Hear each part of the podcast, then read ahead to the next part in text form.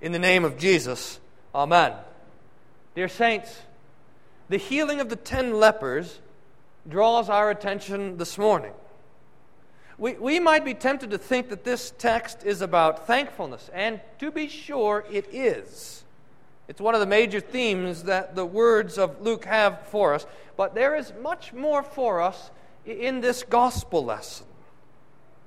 So let us, dear saints, walk together through the text and consider what the Holy Spirit has placed there for our own instruction and joy. The text is there in your bulletin if you want to follow along. First, in Luke 17, verse 11, Luke tells us where Jesus and his disciples are. On the way to Jerusalem, he was passing along between Samaria and Galilee.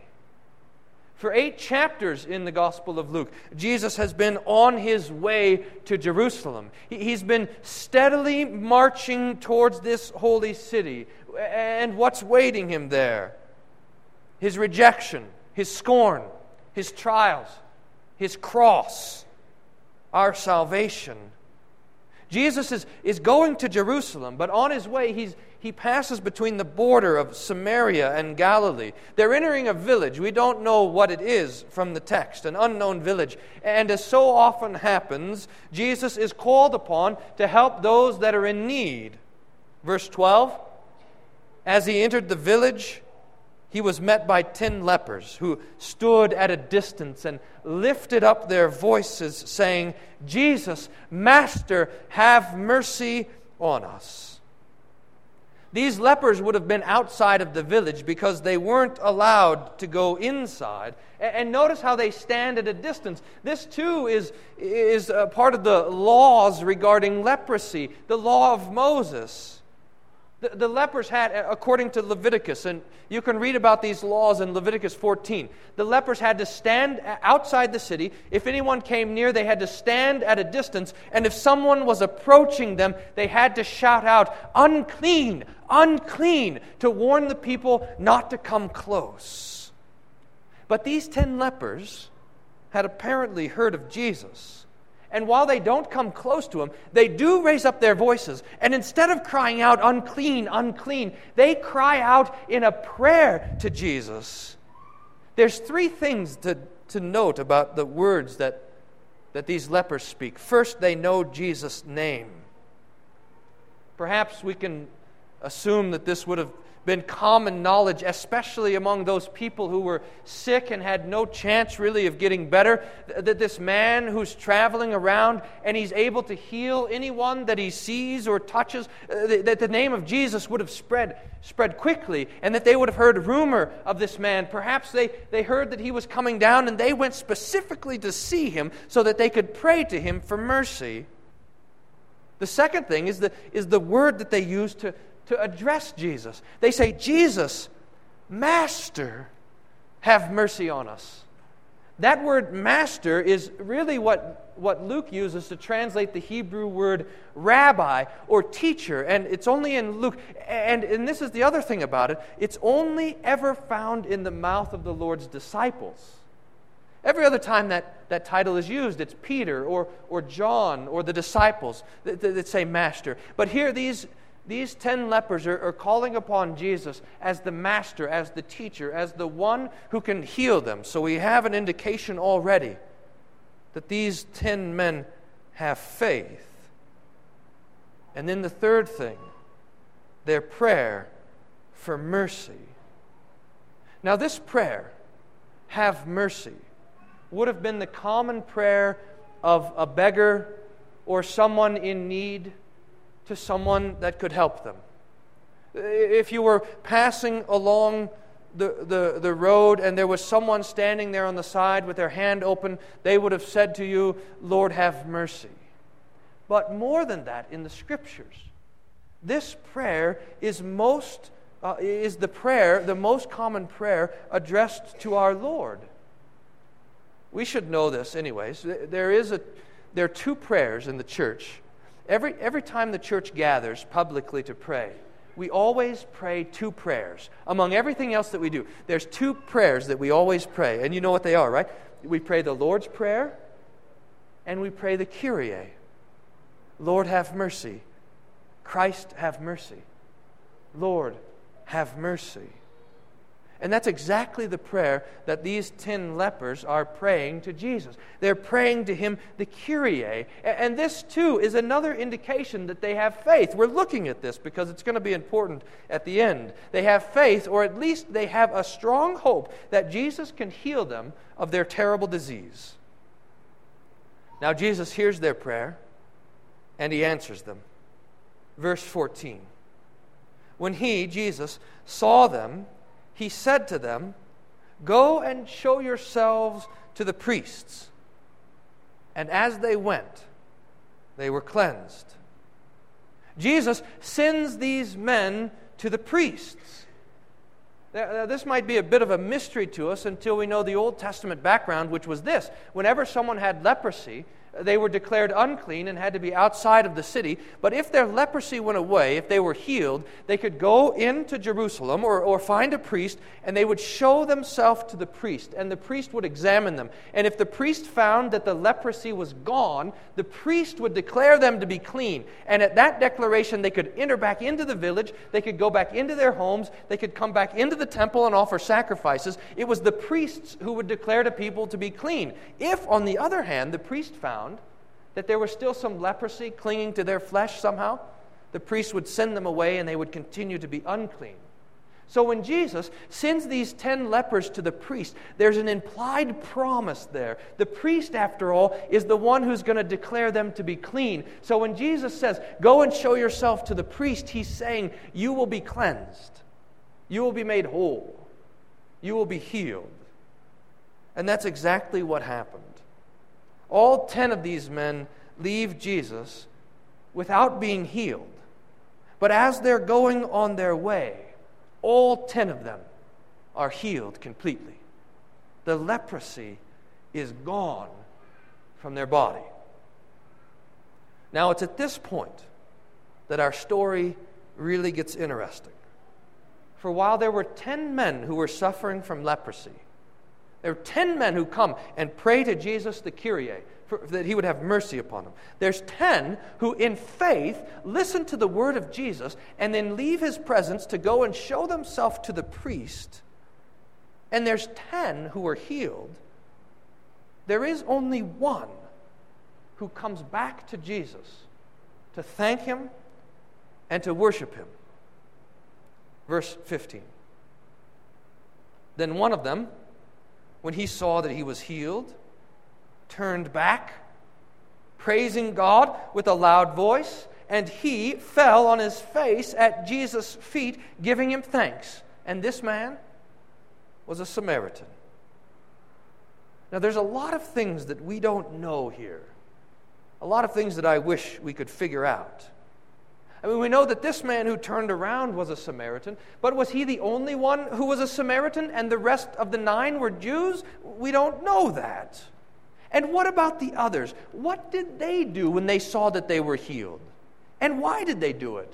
Did the nine continue on their way to show themselves to the priest and be declared clean? Or did they, as soon as they were healed, run off to their homes? What did they do? We don't know these things, and I wish they did. All we know is that this one Samaritan leper came back to Jesus and fell at his feet and thanked him and worshiped him.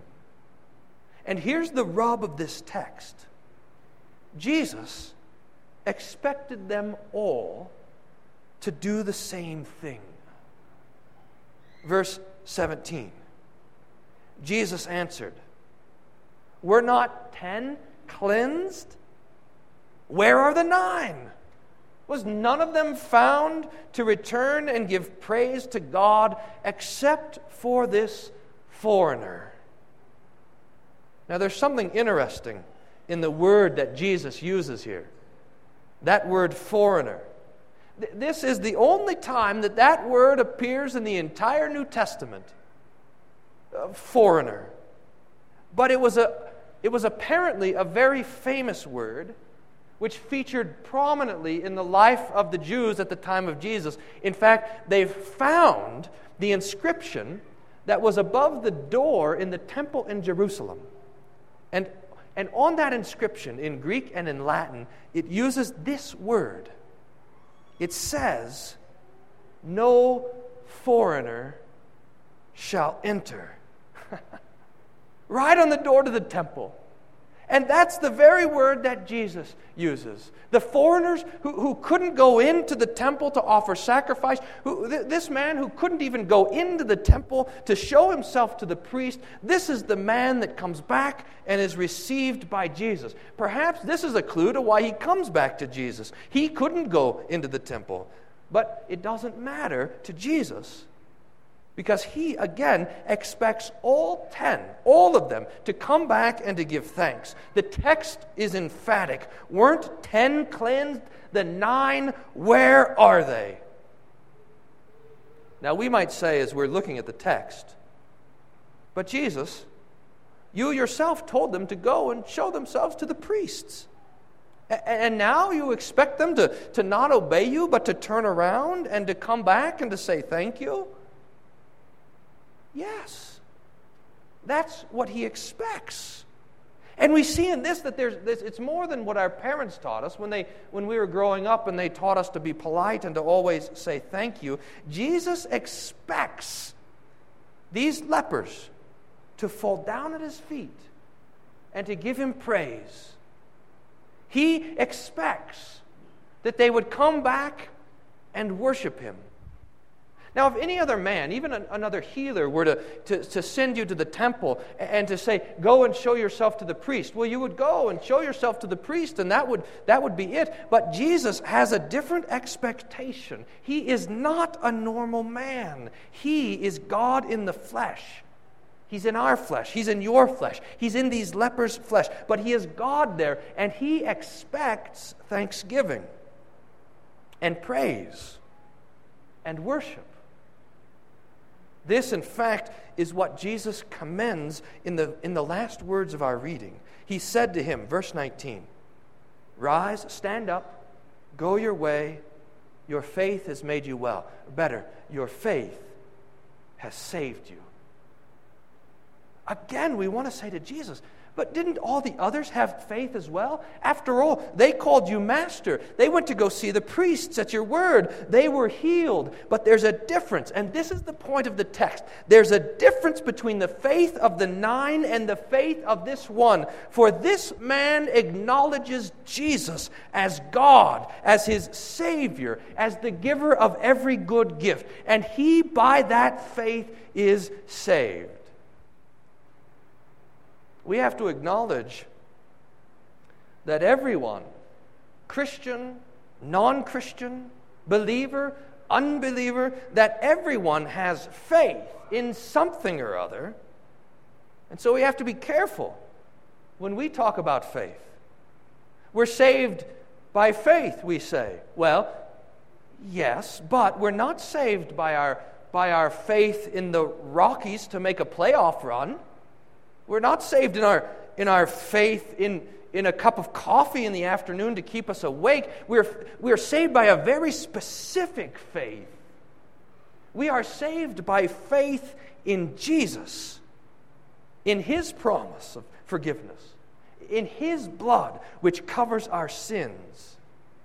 In fact, in fact, it is not even enough to say that we have faith in God.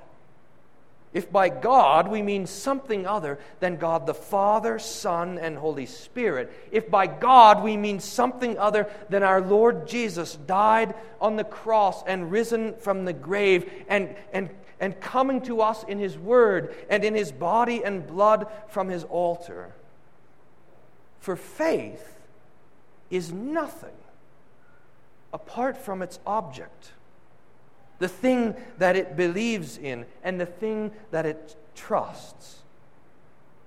It is not, after all, faith that saves you, but Jesus.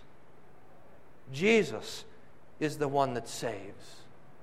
Jesus is the one that heals. Jesus is the one that rescues. Jesus is the one that forgives you all your sins. Jesus is the one that loves you and calls you to be his own. He declares you clean and holy. It's your Jesus and none other who does all of these things.